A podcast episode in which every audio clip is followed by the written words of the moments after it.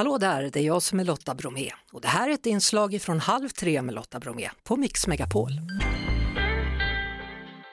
Hörrni, för en dryg timme sedan vid klockan 14 så inledde G7-länderna ett krismöte med anledning av de senaste ryska luftangreppen då mot Ukraina. Eh, Hugo von Essen med oss idag igen då från Säkerhetspolitiska institutet. Välkommen till Halv tre. Tack så mycket. Vad tror du är anledningen till att G7-länderna bestämmer sig för att ha ett krismöte?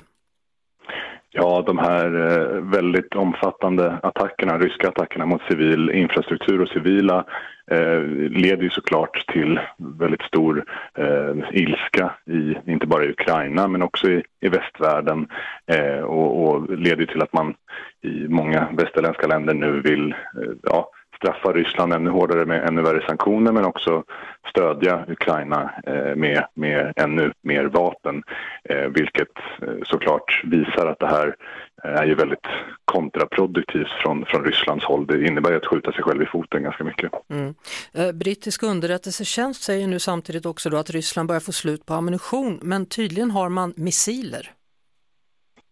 Ja, alltså det är svårt att veta exakt hur mycket eh, som finns kvar hos den ryska sidan.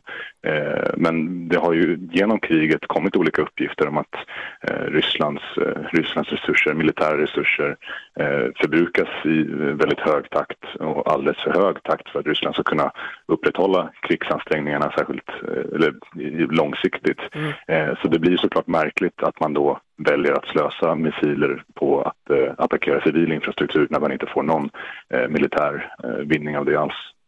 Sen har vi återigen då Belarus ledare som nu har sagt att Belarus gör gemensam sak med Ryssland om Ukraina genomför, som de säger då, citat, planerade terrordåd. Vad betyder det här nu då, att de är två mot en? Ja, alltså från Belarus sida så måste man ju spela ett väldigt eh, svårt, eh, göra en svår balansgång här. Eh, Lukasjenko, eh, Belarus diktator, eh, är ju helt beroende av Putin och Ryssland för sin regims stabilitet och överlevnad. Samtidigt så vill man inte heller bli alltför indragen eh, direkt i kriget med alla negativa konsekvenser som det innebär. Så att jag tror att Belarus kommer mobilisera tillsammans med Ryssland, ställa upp soldater eh, vid gränsen mot Ukraina men det är osäkert om man sen kommer eh, göra något mer. Jag tror att man kommer försöka eh, sinka det här och fördröja, fördröja det från Belarus sida. Mm. Jag läste någonstans att, att han också har sagt att om nu EU eller de andra övriga västvärlden flyttar kärnvapen närmare österut, i så fall kommer de i sin tur hjälpa Ryssland att ha kärnvapen på gränsen till Ukraina.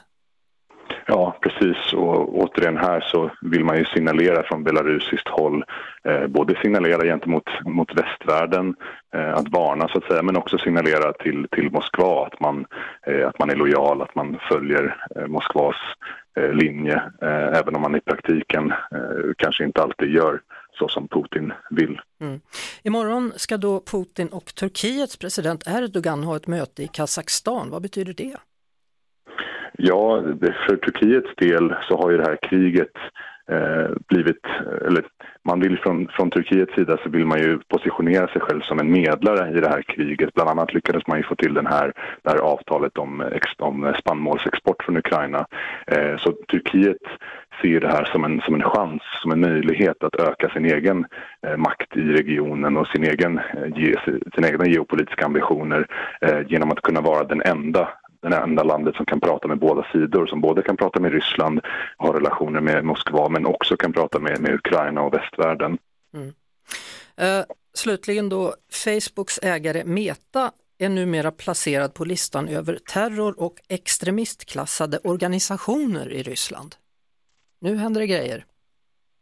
Ja, alltså det här är ju eh, alltså ytterligare ett steg i en väldigt, väldigt långt, eh, alltså länge, sedan länge pågående process eh, i Ryssland med allt större repression eh, som, som har pågått i många, många år men som såklart har förvärrats nu eh, under kriget där man försöker eh, kringskära eh, det, det fria ordet allt mer. Så det finns inte särskilt mycket fria informationskanaler kvar i Ryssland. Den som, den som finns är ju Youtube till exempel. Mm. Hugo von Essen, alltid en ära att ha med dig med i programmet. Tack så mycket för denna gång. Tack själva. Vi hörs såklart på Mix Megapol varje eftermiddag vid halv tre. Ett poddtips från Podplay. I fallen jag aldrig glömmer djupdyker Hasse Aro i arbetet bakom några av Sveriges mest uppseendeväckande brottsutredningar. Går vi in med hemlig telefonavlyssning och, och då upplever vi att vi får en total förändring av hans beteende. Vad är det som händer nu? Vem är det som läcker? Och så säger han att jag är kriminell, jag har varit kriminell i hela mitt liv men att mörda ett barn, där går min gräns. Nya säsongen av Fallen jag aldrig glömmer på Podplay.